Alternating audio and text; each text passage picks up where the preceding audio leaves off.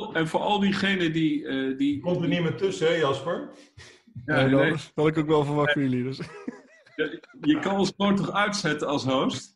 Ja. we kunnen het ook knippen, maar dat gaan we niet doen. heb je het knopje toch voor? Dan zit je gewoon stil.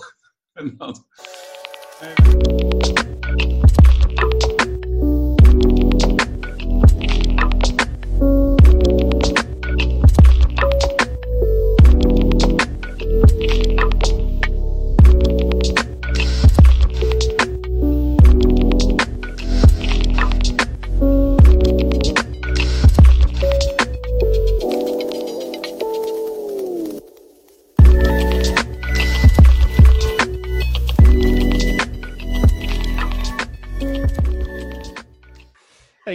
ja, nee, hartstikke leuk dat jullie, uh, dat jullie hier aan mee willen doen aan uh, de Karma Podcast. En uh, in ieder geval nu met een, een heel leuk onderwerp en iets wat mij ook wel aan het hart gaat. Het gaat over de, de restauratieve tandkunde en in het bijzonder de Nederlands-Vlaamse Vereniging voor de Restauratieve Tandkunde. Um, ja, laten we beginnen met een, met een rondje introductie. En dan wil ik bij jou beginnen, Rolf. Ja, ik ben uh, Rolf van Mierlo. Ik ben uh, restauratief tandarts en eigenaar van MT Tandartsen. Uh, MT Tandartsen is een grote groepspraktijk, bestaat inmiddels 33 jaar. Uh, waar wij met een enorm groot team van tandartsen, mondhygiënisten, preventieassistenten uh, het liefst heel veel mondzorg leveren. Maar met name ook kwalitatief hoogwaardige mondzorg leveren. We hebben ook ons eigen opleidingsinstituut, M2 Academy. Uh, waar we uh, ja, alle scholingsactiviteiten, ook met name voor uh, collega's en medewerkers van collega's in onderbrengen. Um, als je mijn, en misschien is het best om uit te leggen als je mijn werkweek bekijkt. Ik ben maandag, dinsdag, woensdag ben ik bezig met uh, respectieve tandheelkunde en het begeleiden van uh, een aantal jonge collega's. Ik heb uh, zeg maar, wij werken in shifts. Na mijn shift uh, heb ik uh, altijd een, een, anderhalf, twee uur een meeting samen met jonge collega's waarin we behandelplannen bespreken, waarin we alle issues van de dag doornemen. nieuwe ontwikkelingen, nou, dat doen we zo drie dagen in de week.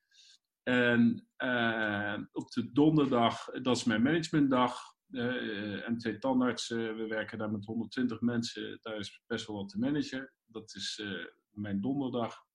En op de vrijdag geef ik of volg ik onderwijs of ga ik naar congressen. Omdat ik geloof in een leven lang leren. Ik wil eigenlijk elke dag weer iets geleerd hebben. En nou, daarom is het heel erg leuk om veel onderwijs te geven en volgen. En daarnaast ben ik voorzitter van de NVVRT, de Nederlands-Vlaamse Vereniging voor Restauratieve Tandheelkunde. En uh, het is ontzettend leuk uh, dat uh, restauratieve tandheelkunde op dit moment een trend is. Het is in, het is, het is hot. dat zien we bij onze bijeenkomsten. En nou, het is echt ontzettend leuk om van zo'n vereniging op dit moment voorzitter te mogen zijn.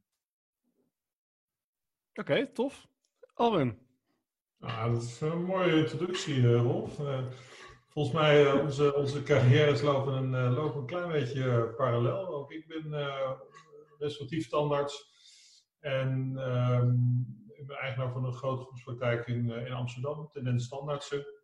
We zijn in volume ongeveer een, een derde van, van de praktijken van Rolf. Zijn 40 mensen voornamelijk jongere mensen ook proberen daar uh, ja, op een mooie manier uh, tandkunde te doen. En, en ook mijn werkzaamheden zijn eigenlijk maandag, dinsdag en woensdag uh, restauratieve tandheelkunde, handen aan vol. Dus heel veel te doen in de restauratieve tandheelkunde. en op donderdag is mijn managementdag. En ook daar het begeleiden van jonge tandartsen, behandelplannen bespreken, dat soort dingen. Eh, en op vrijdag uh, geef of volg ik uh, cursussen en onderwijs. En inderdaad, dat lijkt ook al wel een leven lang zo ongeveer. we zijn allebei jaren 80, begin jaren 80 afgestudeerd. Zonder, zonder internet destijds. Maar ook wel eigenlijk op jonge leeftijd al geïnteresseerd geraakt in de, in de restauratieve tandkunde, in de adhesieve tandkunde, wat toen echt, echt iets nieuws was. Ik heb mijn laatste amalgaamfunk gelegd in het vijfde jaar van mijn opleiding. En, en ben eigenlijk vanaf, vanaf dag één in de praktijk begonnen met, ja, met adhesieve tandheelkunde te implementeren in de, in de restauratieve tandheelkunde. Tot op, tot op vandaag. We hadden dezelfde, eigenlijk uh, volgde Rolf en ik uh, een beetje dezelfde cursus uh, allemaal. toen de tijd bij Jan Paameijer. Misschien wel zeg maar de, de karma dentistry van, van de jaren tachtig. Maar grappig genoeg voor een groot deel met de, dezelfde mensen die we toen volgden. John uh, Tarnau, Kokic, Speer, Manje, Garber, Salama. Al dat soort mannen die eigenlijk nu toch nog steeds wel hot zijn. Newton Fowle onder andere. mijn eerste cursus bij Newton Fowle volgde ik in, in, in 1990. Dus dat is 30 jaar geleden. Die man is ook al een tijd bezig. Dus het is heel grappig om te zien dat nu, en daarom vind ik het ook ontzettend leuk dat we hiervoor uitgenodigd zijn. Uh, want ik kijk echt met, ja, ook met bewondering en ook, ook een beetje jaloezie. Dat wij al de 60 gepasseerd zijn en dat jullie als, als jonge honden zeg maar, in dit tijdperk ja, op deze manier met restrictieve tanden kunnen bezig zijn. Echt chapeau, echt heel goed. Ja, tof. Um, nou, we hebben natuurlijk voorafgaand aan, deze podcast al een beetje gesproken over nou, waar, waar gaan we het over hebben. En um, een van de eerste dingen die ik aan jullie gevraagd heb en heb aangegeven, nou, waar, ik, waar ik het echt over wil hebben, is, uh, Rolf, wat jij al aangeeft, restrictieve tandkunde is hot. is hot and happening. En um, je, we zien in ons veld heel veel jonge collega's die hun, hun pijlen hebben gezet op een, een erkenning, een registratie als restrictief tandarts. Um, en dat begint natuurlijk gewoon bij het definiëren van ja, wat is nou een restauratief tandarts? En Rolf, als je dat zou moeten definiëren, waar, moet een, waar verschilt een echte restauratief tandarts zich nou in vergeleken met een uh, normale tandarts algemeen practicus? Nou, ik denk het grootste verschil is dat uh, de restauratief tandarts die houdt zich bezig met uh, diagnostiek, behandelplanning, de behandeling en dan uh, vaak vanuit multifactoriële problematiek in het koustelsel.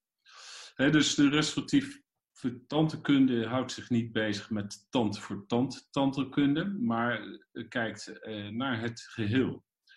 En ehm, op die manier ga je zaken combineren. Ga je ehm, gezondheid, functie, uh, esthetiek ga je aan elkaar verbinden. En, en, en je ziet dus ook dat, dat er allerlei relaties tussen zijn. een, een, een, een, voortand die steeds uh, afbreekt en opnieuw gerestaureerd moet worden omdat de functie niet klopt. Dat heeft niets te maken met verkeerde bonding of uh, verkeerde instrumentatie van, van, van, van de behandelaar. Maar dat heeft te maken met toch niet die functie helemaal goed begrijpen. En vanuit de restauratieve tandheelkunde willen we dat totaal onder de aandacht brengen. De restauratieve tandheelkunde en met name ook de restauratieve tandarts, die, heeft, die overziet ook wel de andere ehm, tandheelkundige disciplines. die heeft ook wel een blik op wat de parodontologie doet, wat de endodontologie doet, implantologie en eigenlijk wordt alles aan elkaar verbonden. vanuit restauratieve tandheelkunde overzien we het geheel. En uiteindelijk willen we naar een, ehm, een, een goede occlusie die uh, ja, zo lang mogelijk goed functioneert op een comfortabele wijze bij, bij de patiënt. Oké. Hey, als je dan uh, dat zou spiegelen, want uh, we hebben nu natuurlijk best een hoop jonge collega's en, uh, en vanuit Karma zijn we redelijk leergierig, uh, denk ik op zijn zacht gezegd. Ik vind het heel leuk dat je ook vertelt van ja, wij, wij willen elke dag nog steeds leren, ondanks dat wij al een, een, hele ruime ervaring in het vak hebben. Um, is, zou je dan kunnen stellen dat het blijven leren van en in de tandheelkunde een harde voorwaarde is om restrictief tandarts te kunnen worden?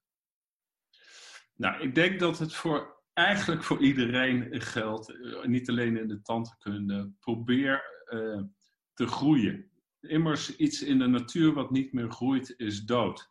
Ehm, ik heb mezelf altijd voorgehouden, als ik nou elke dag 1% beter word, dan ben ik over 70 dagen twee keer zo goed. En ehm, ja, dus eh, in de tandkunde zie je dat de, ontwikkelingen gaan ongelooflijk snel. Kijk wat er nu gebeurt de afgelopen jaren door de digitalisering. Maar ook uh, ja, wat jullie, waar jullie een mooi voorbeeld van uh, geven. Hoe gemakkelijk het is om ehm, kennis met elkaar te delen. Het leren wordt steeds makkelijker. En ehm, ja, waar, waar, je misschien wel vroeger, we zullen niet veel over vroeger praten, heb ik met Alwin afgesproken, maar waar we echt een, een, enorme moeite moesten doen om naar Amerika te gaan, om daar de grote sprekers te ontmoeten. Uh, ja, kan je bij jullie via een webinar kan je kennis opdoen. Dat, nou, dat is fantastisch. Het is echt chapeau. Dat doen jullie ontzettend goed. En ik geloof dat het voor elke tandarts en dus ook voor elke restauratief tandarts belangrijk is. Ja, want... Ja, wat... sorry, Jan. Ja. Nou, wat ik belangrijk is, dat tandheelkunde moet je zien als een ervaringssport, zeg maar. En, en, en wij zijn inderdaad in de jaren tachtig uh, opgeleid. En, en wij hebben toen zeg maar, in, de, in de opleiding al heel veel ervaring, uh, bij wijze van spreken, op kunnen doen. Alleen ook ik had toen ik afstudeerde uh, het idee van ja, ik weet eigenlijk nog niks. Want die, hè, die die kwam toen net op. Wij zijn opgeleid, Rolf, jij ook opgeleid met allemaal gaanvullingen maken. Dus ook voor ons was er een enorm gat zeg maar, na, de, na die opleiding. Ik denk wel dat wij iets meer handvaardigheid bijgeleerd is de, tijdens de opleiding dan de jonge tandartsen nu. Dat merk ik in ieder geval bij mij in de praktijk. Dat, dat jonge tandartsen, nou, ik noem maar een, voorbeeld, de, de, volledige prothese. Ja, daar hebben wij er toch wel zo'n vijf van gemaakt. zelf in de opleiding, zelf opgesteld beterregistraties, dat soort dingen. De, de prothese, volledige prothese, de ultieme beterregistratie. Uh, en dan merk je eigenlijk gewoon dat de jonge tandartsen dat eigenlijk gewoon ontnomen is. Hè? Al, die, al die kennis, maar vooral de vaardigheden om het, om het te oefenen, hebben ze tijdens de opleiding helemaal niet kunnen doen. En daar, daar maakte ik, ik me een aantal jaar geleden ontzettend zorgen over. Ik denk, ja, hoe moet het nou straks? Als wij, als wij ermee stoppen, wie, wie, gaat dat, uh, wie gaat dat stokje dan overnemen en waar halen ze de kennis vandaan? Ik moet zeggen dat, dat ik in de laatste jaren daarin wat gerustgesteld ben. Als ik zie hoe, ja, hoe jonge collega's, zeg maar, ook zonder die bagage uit de opleiding, zich toch enorm sterk maken om het, om het zich op alle fronten eigen te maken. Dat is mooi om te zien. En dat geeft ook vertrouwen voor de toekomst. En dat ja. is reden, zeg maar, dat ik, dat ik me, uh, mezelf sterk maak dan uh, als, als voorzitter van de opleidingscommissie van NVDT. Ja, om zoveel mogelijk jonge collega's daar ook enthousiast voor te maken. Alwin, ik ben het helemaal met je eens. En ik, ik vind het wel opvallend in vergelijking, zeg maar, dat wij, bij, ik heb in Utrecht gestudeerd en ik moest mijn eigen tandtechniekwerk maken. Dus ik heb kroontjes zitten opwassen, uh, waar, wat ontzettend leerzaam was, omdat je daardoor die anatomie veel beter ging begrijpen. En ook ja. de, de, de, die, die knobbels staan niet zomaar ergens in dat occlusale vlak. En wat is het leuke wat ik nu zie, is dat jonge collega's bij ons in de praktijk, dat die na werktijd gaan ze naar het lab doen en gaan ze zelf dan kiezen opwassen om, om die morfologie te begrijpen. En, en dus eigenlijk doen ze hetzelfde. Dus, de, de dus eigenlijk, ja, het is uh, mooi om te zien dat het uh, niet verloren is gegaan en mensen pakken, pakken het wel op. En uh, ja, dat, ja, dat zullen we moeten blijven stimuleren. Ja, want je zegt, kijk, kennis is nu misschien dan wat, wat toegankelijker geworden en wat, wat makkelijker tot je te nemen.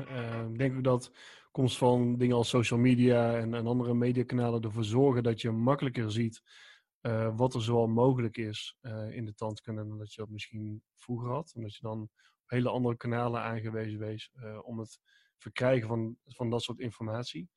Ehm, aan de andere kant worden, ehm, dus de toegang is makkelijker, maar een hoop dingen worden ook wel weer gemakkelijker gemaakt. En nu hebben wij uh, met, uh, met Mauro Fardiani bijvoorbeeld, heeft, heeft, aangegeven, nou wat ik dus zie is dat um, als wij een, een tool maken, een, een app maken, waarin je geholpen wordt, dat daarmee soms ook kennis vergaat. Dus dat het de tandarts misschien ook wel makkelijker gemaakt wordt. En dat je daarmee misschien stopt met nadenken. Wat, wat is jullie mening daarover? Ja, dat zit in de lijn, Jasper, van uh, de, de encyclopedie die je in de kast hebt staan. Of uh, je iPhone die je in je zak hebt zitten, waar je snel even Wikipedia of op Google kijkt, wat is het? de rekenmachine ja, heeft ook het hoofdrekenen vervangen. Dus sommige dingen zijn makkelijker geworden, maar we moeten de normen bewaken. En we moeten op het moment dat een, rekenmachine zou betekenen dat niemand meer kan uh, optellen en aftrekken. Hè? We zeggen dat is oké tot een bepaalde grens. en ja, het, het, gemak, het gemak waar je mee je tegenwoordig bewijs van spreken, hè? waarmee je een, een, een, een digital smile design maakt. Dat wij uh, in onze computer gewoon prachtig lijntjes kunnen trekken. Waar we, ja, lang geleden zaten we op onze dia's, zaten we echt niet met een viltstift lijnen te trekken. dus daar, daar was je dan mee bezig om, toch proberen die vlakken te begrijpen. en dat is zo mooi dat het makkelijker gaat. En ja, als het, als het makkelijker kan, waarom zouden we het niet doen? Ik zie daar niet zoveel gevaar in. We moeten kritisch blijven. Ja, ik denk ook dat je dingen. Ik ben altijd een voorstander van dingen te combineren. Hè. Je hebt het over digital smile design. Ik heb voor mezelf dat heel lang tegengehouden. Ik heb gezegd van digital smile design. Ik doe analoog smile design. Ik ben al 30 jaar doe ik aan smile design. En ik zie in één oogopslag als iemand naar mij lacht wat er mis is hè, in het ideaal plaatje of niet. En wat er aan verbeterd zou kunnen worden. En met een ge gebitsmodel en een opwas kom je natuurlijk eigenlijk een heel eind. Alleen op een gegeven moment zie je van hé, hey, het is wel heel erg leuk om die technieken met elkaar te combineren. En hè, om zowel met digital smile design als met behulp van uh, opwasmodellen, uh, et cetera, uh, zeg maar tot een, tot een oplossing te komen. En ik denk dat daar dat, dat, dat, dat, dat ook een weg is om te gaan. Ja. En niet maar daarom is het ook heel belangrijk. Vertrouwen en, hè? Daarom is het ook heel belangrijk dat, dat studenten en uh, jonge collega's gewoon nog leren een volledige prothese te maken. Ja. Hè, want uh, wij hadden dan geen digital smileys aan, maar wij hebben wel heel erg goed een prothese leren maken. En feitelijk uh, ligt dat heel dicht bij elkaar. Maar ik vind ook bijvoorbeeld scanners prachtig, maar een, een tandarts moet nog steeds een hele goede analoge afdruk kunnen maken.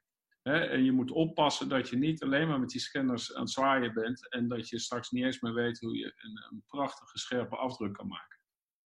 En dat kan je weer verder doortrekken naar de tandtechniek.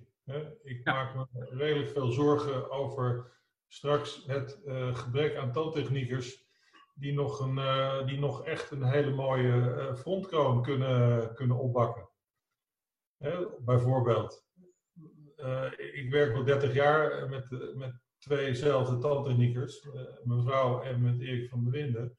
En ja, dat zijn allebei uh, nog hele analoge tandtechnici. En ik moet zeggen, ik ben daar nog steeds heel erg blij mee. Waarbij ik niet wil zeggen, de voordelen van de digitale tandtechniek en tandheelkunde uh, omarm ik natuurlijk ook. Ik ben ook blij als, ik, als mijn tandtechnieker met één druk op de knop een, een kopie tijdelijke noodbrug in de nacht kan frezen als de andere gebroken is. Maar ik zou het graag naast elkaar zien, zeg maar. Eens. Ja. En is, is dat ook iets wat je, wat je terugziet bijvoorbeeld al in, um, binnen de opleidingscommissie? Waarbij je dus de, de registratie en de herregistratie krijgt van um, restauratief tandartsen. Zie je dan daar een, uh, want er zijn dus heel veel, heel veel wegen die naar Rome leiden uh, om een restauratief werkstuk te maken. Uh, zie je dan ook echt het verschil daarin tussen bijvoorbeeld hoe uh, misschien wat oudere restrictief tandartsen dat aanpakken en wat jongeren? Uh, ja, ja dat, dat, vind ik wel, een moeilijke. Hè? Want in principe die oudere tandartsen die, eh, die, die horen te leren van, van de nieuwe technieken die er zijn. Dus, dus eigenlijk wil je dat daar ook wel in terugzien. Maar je ziet wel verschillen. Er zijn, zijn jonge tandartsen, ook restauratief tandartsen, die zeggen van ja, ik, ik moet casus inleveren en er moet een, een uitneembare voorziening bij zitten.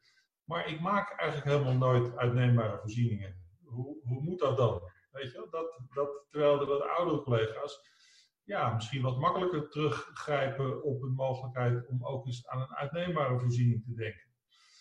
Maar nou, ja, ook daar word ik weer in gelogen gestraft, want op de laatste NVVT uh, eh, pre-symposium, daar was jij volgens mij ook bij, uh, daar was uh, een, uh, hoe heet ze?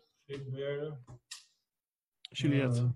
Juliette, ja, die liet daar een fantastische presentatie zien van uh, drie casussen naast elkaar, waarin uh, de middelste casus een, uh, gestoeld was op uitneembare voorzieningen. Volgens mij waren het telescoopkronen, een frame op telescoopkronen.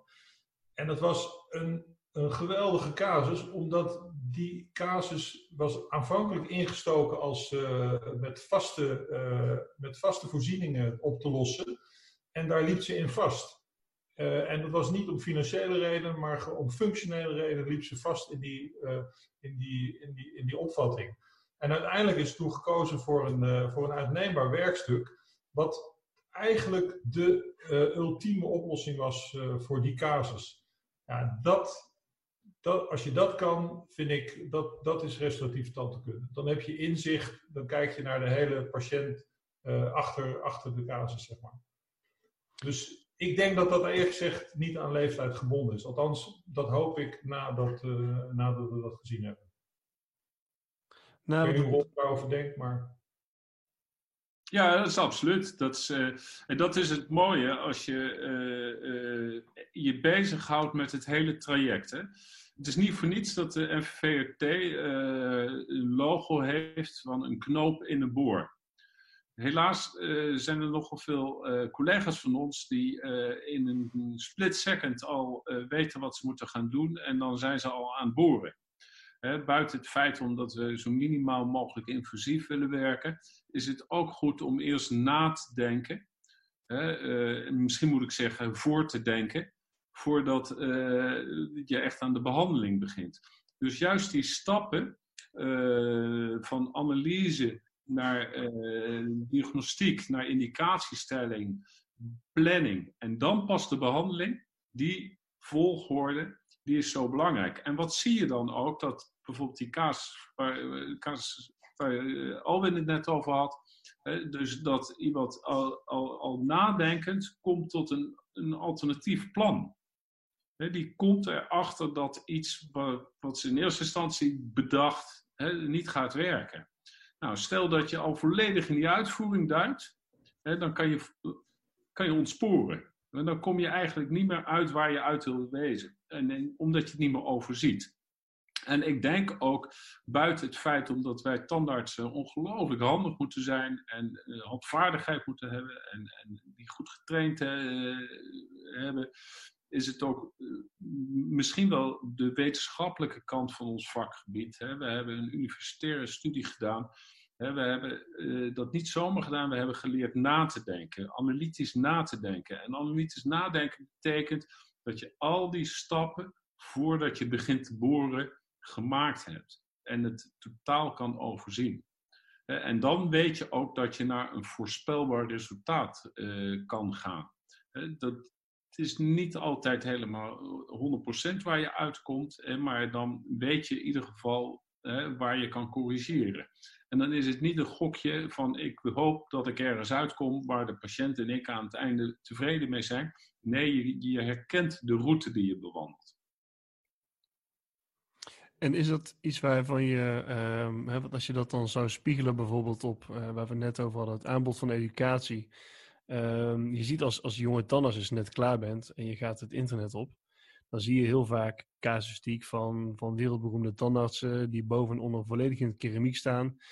Um, en dat is ergens, als je net klaar bent, is dat stoer. En dat is eigenlijk een soort van ding van, waarvan je dan misschien denkt van dat, dat wil ik ook. En dan gaat het je puur om het uitvoeren van een trucje met het mooiste keramiek.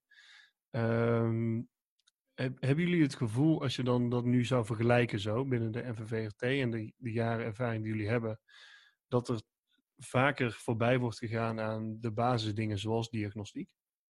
Je, je basisslagen, of je nou. Ik vergelijk het altijd met een bekende tennisser. Hè. Stel dat Roger Federer op maandagochtend hè, dat hij gaat trainen dan gaat hij niet zijn moeilijkste ballen slaan. Dan gaat hij weer zijn basisslagen trainen. Zijn voorhands, zijn backhands. Heel erg saai. Duizenden achter elkaar. En een valkuil is, en dat is een valkuil die wij zelf ook herkennen, want het is in onze tijd niet anders geweest, dat je zo ambitieus bent, dat je zo graag wilt, dat je misschien wel een te grote stap in één keer gaat maken. En eh, ik denk in het algemeen dat het een goed advies is om uh, kleine stappen te maken en heel erg goed je basisslagen of je basisstappen, zeg maar, in de tandheelkunde te trainen eerst.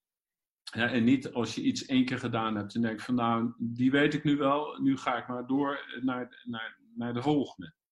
Uh, en wat mij wel eens verbaast dat ik mensen bezig zie en dan denk ik van ja, uh, je wil hele grote plannen gaan doen, maar uh, je, je kofferdam zit er niet fatsoenlijk op. Uh, je röntgenfoto's uh, zijn scheef. of staat niet op wat we willen hebben. je, je, afdrukken kloppen niet. dus, dus dat zijn allemaal basisdingen die je onder de knie moet hebben en moet borgen. Die moeten eigenlijk altijd kloppen. en dan kan je het groter gaan aanpakken. En je moet geduld hebben. Ik denk ook, de, nou, iemand die nu afstudeert, die, uh, nou, laat ik hopen dat hij 40, 45 jaar in het vak zit. en uh, ja, die tijd die heb je gewoon om, om jezelf te bekwamen. En dus waarom zou je in twee jaar alles onder de knie willen hebben? Want dan worden die andere 43 jaar hartstikke saai. Tenzij je ook een vrijdag scholing gaat volgen, want er is altijd wat te leren. Ja, absoluut. hey, wat, um, um, als je dat nou, um, als je dat vanuit de opleidingscommissie bekijkt, Alwin.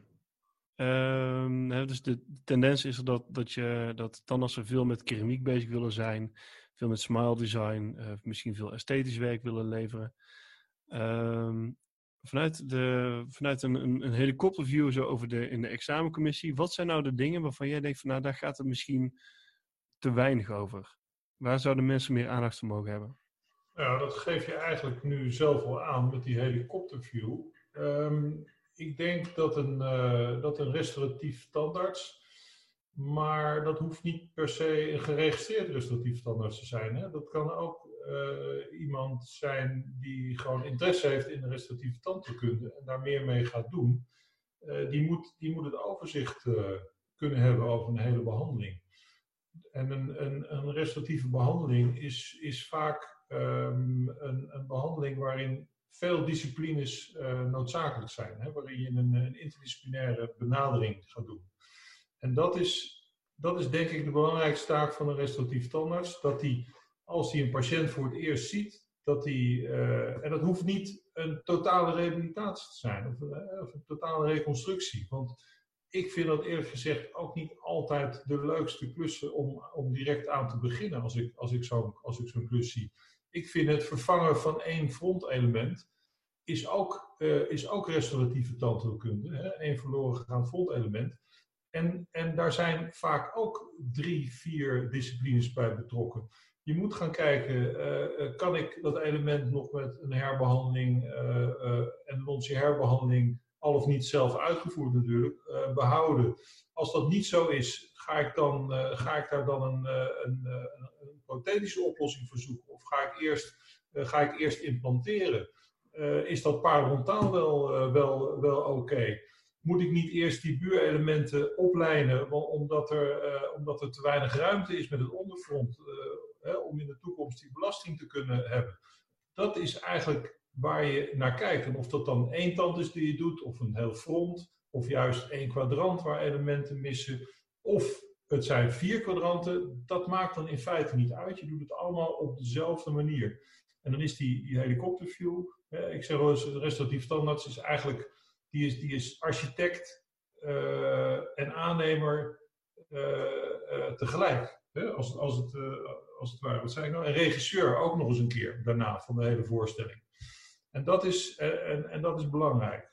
En, en ook als je beginnende tandarts bent, als je het op die manier gaat benaderen en al je casussen gaat, gaat goed gaat documenteren vanaf het begin en vervolgen, dan, ja, dan komt die kennis eh, en ervaring vanzelf. En wat zouden, wat, wat zouden stappen kunnen zijn die mensen die net beginnen, zeg maar, hè, want die zeggen van nou, ze moeten goed gaan documenteren. Uh, want jullie komen met een format.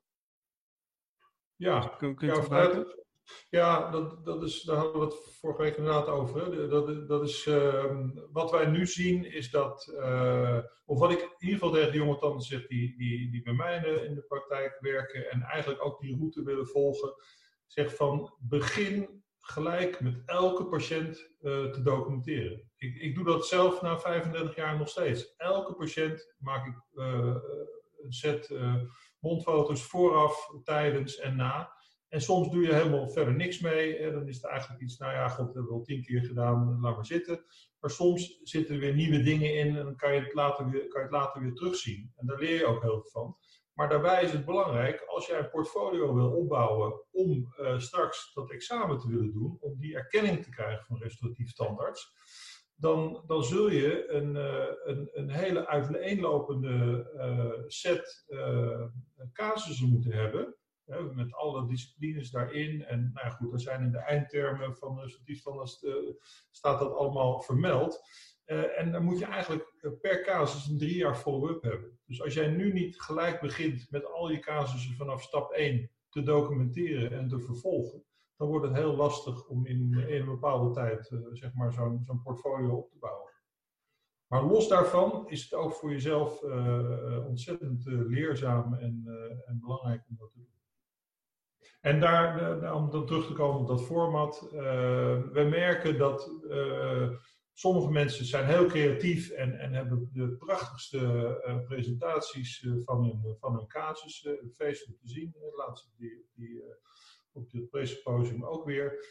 maar sommigen worstelen daarmee of, of ja, verzanden in een bepaalde schoonheid waarbij ze hele essentiële stappen, die, die Rolf al eerder aangaf, eigenlijk overslaan. Of dingen, ja, dingen niet goed op de juiste volgorde daarin verwerken. Dus wij dachten van het kan handig zijn om een basisformat te maken waar eigenlijk alles in staat. En wat eigenlijk een soort invuloefening is. En dan ligt het vervolgens aan je eigen creativiteit en aan de uitgebreidheid van de casus of je al die stappen, al die dia's gaat gebruiken. Of dat je de, de, de, degene eruit pakt die op jouw casus van toepassing zijn. En misschien daar nog wel een hele eigen invulling aan geven, hè, qua creativiteit. Het is niet zo dat het een, uh, een, uh, een keurslijf is, zal ik maar zeggen. Maar het moet een hulpmiddel zijn om aan de hand daarvan uh, je casussen goed van kop tot staart op te bouwen. En dat is, dat is iets waar we nu eens heel snel mee komen. Binnen een paar weken. Toch? Ja. Nou, ik denk ook dat, dat we eigenlijk wel iedereen zouden kunnen adviseren je eerste investering moet misschien wel een goede fotocamera zijn. Of je het nou wilt doen om inderdaad je, je, je, documentatie op orde te brengen. Het is inderdaad, als je je werk fotografeert en s'avonds nog eens een keer rustig gaat zitten kijken, het is zo leerzaam. Uh, dit, is, dit is waardevol. Uh, dit betaalt zich op alle fronten terug als je goed eens kritisch naar je eigen werk uh, kijkt. En stel dat je nou hele mooie plaatjes hebt, dan kan je die ook delen met collega's of op je Instagram zetten. Uh, maar begin gewoon met goed te fotograferen. Volg een goede fotografiecursus. Dat is een van de redenen dat wij met de NVVRT ook een fotografiecursus aanbieden. het, is, dit is echt een mooi startpunt.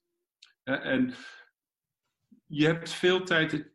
Er zijn heel veel mensen die interesse hebben in restauratieve tandheelkunde, maar nog niet 1, 2, 3 uh, die, die, die, die erkenning van restauratief tandarts zullen hebben. En dat traject, hè, dat we dat niet vergeten, dat duurt toch drie tot vijf jaar. Hè, voor je eh, inderdaad eh, op kan gaan voor je examen. Maar eh, wel interesse hebben in de restauratieve tandheelkunde. Nou, dat zien we ook bij onze congressen, waar toch al een paar honderd man komen.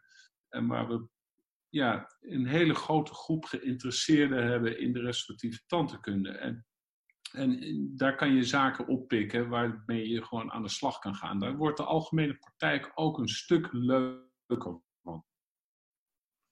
Kijk, in principe zijn alle leden van de NVVRT, zijn als het goed is, geïnteresseerd in restauratieve tandheelkunde. Anders word je geen lid van, Ja. eh, van zo'n vereniging.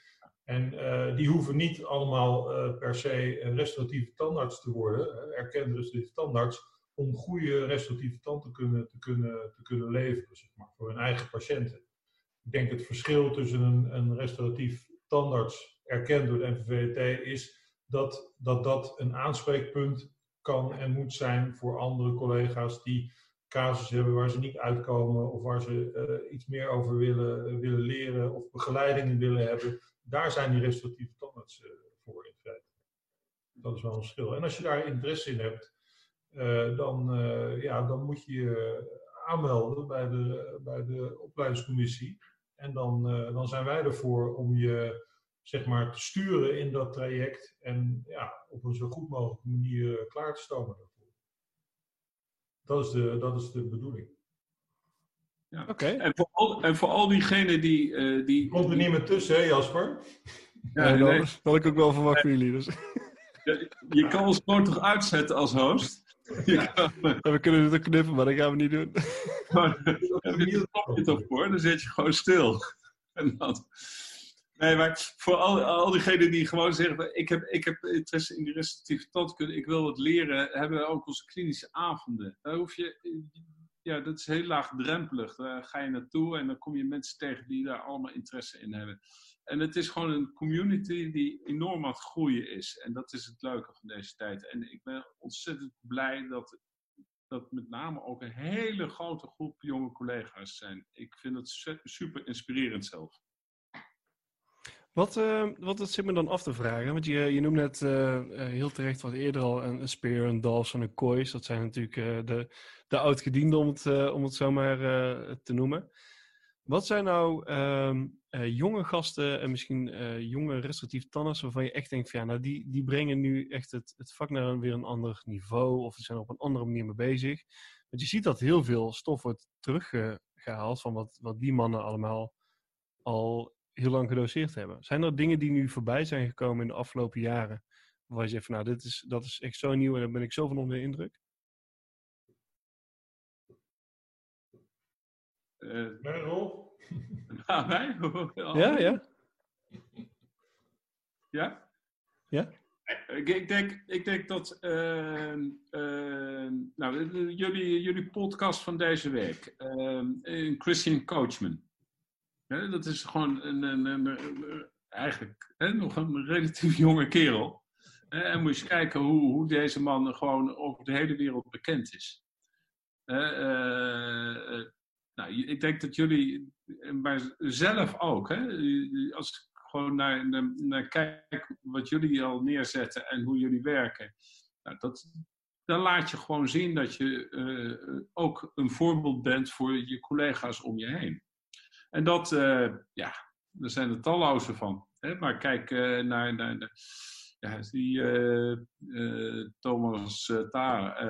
er, zijn, er zijn echt heel veel jonge collega's die. Ik vond het mooie. Vorig jaar was er een, een, een, een, congres voor jonge collega's, een Kickstart-event. En daar zat Jordi Menauta van Style Italiano.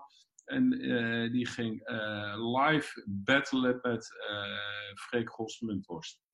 Nou, ik heb ongelooflijke bewondering voor, voor Freek, dat hij daar gewoon dacht van nou, hoppa, eh, laat me zien. En ik zal ook laten zien wat ik kan. Hè? En ja, dat, die, die beetje lef en brutaliteit, eh, prachtig.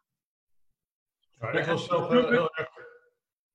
Was heel erg onder de indruk eh, twee jaar geleden, denk ik, bij de, bij de DID. Wat natuurlijk ook een club is die, eh, die op een hele goede manier eh, zeg maar nieuwe tandheelkunde over het voetlicht brengt. Vond ik Nazim Mikhailuk vond ik, ja, dat, daar heb ik echt met open mond toen naar zitten kijken. En terwijl ik helemaal niet een fan ben van al zijn manieren van, van, van doen, zeg maar. Hè? Het, volledig digitaliseren van, van, van dat soort uh, esthetische standkunden. Ja, dat heeft wat mij betreft echt een prijs. en hij heeft daar zijn redenen voor. Maar die jongen die is volgens mij een jaar of acht afgestudeerd of zo. Ja, ik dacht, ik dacht toen bij mezelf, toen ik zat te kijken, ik dacht, toen ik acht jaar afgestudeerd was, man, ik, ik was blij dat ik een uh, fatsoenlijk fissuurpatroon uh, in, een, in een vulling kon leggen. Was je alleen maar aan het zeilen? Ja, ik was vooral aan het zeilen. maar hè, toen, ik dacht van, uh, wat een enorme drive hebben dit soort, hebben dit soort gasten. Dat, dat vond ik bewonderenswaardig. En zo zijn er natuurlijk inderdaad meer Thomas Tara, zoals je zegt, vorig jaar dan zegt ook om te smullen. Ja, en hoe meer hoor. Ik vind het leuk om te zien dat, uh, dat jullie nog steeds, op het moment dat je praat over, over dit soort jongens, dat je toch wel een beetje begint te twinkelen. wat ik ook heel leuk vind om te zien is dat, dat ik jullie elk jaar bij in ieder geval de NVVRT-congres, maar ook bij de DHD-congres in de zaal zie zitten. Dat is dat een blindganger op zoek naar waar, waar Rol van Alwin zit, zeg maar. Um, en volgens mij zijn we ook nog lang niet van jullie af. Dat hoop ik in ieder geval. Daar vind ik het veel te gezellig voor. Um, en ik ga de, de podcast afronden, want ik denk dat we de punten uh, die we wilden bespreken wel zo besproken hebben. En ik wil jullie in ieder geval heel erg danken uh, voor jullie openheid.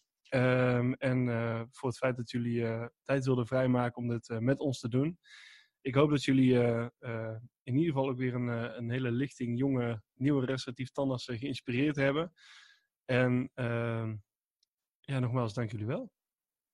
Graag gedaan, Jasper. En ga zo door. Graag gedaan, Jasper. Komt goed. Tot ziens. Tot de volgende keer. Oké. Okay. Hoi. Hoi. Hoi.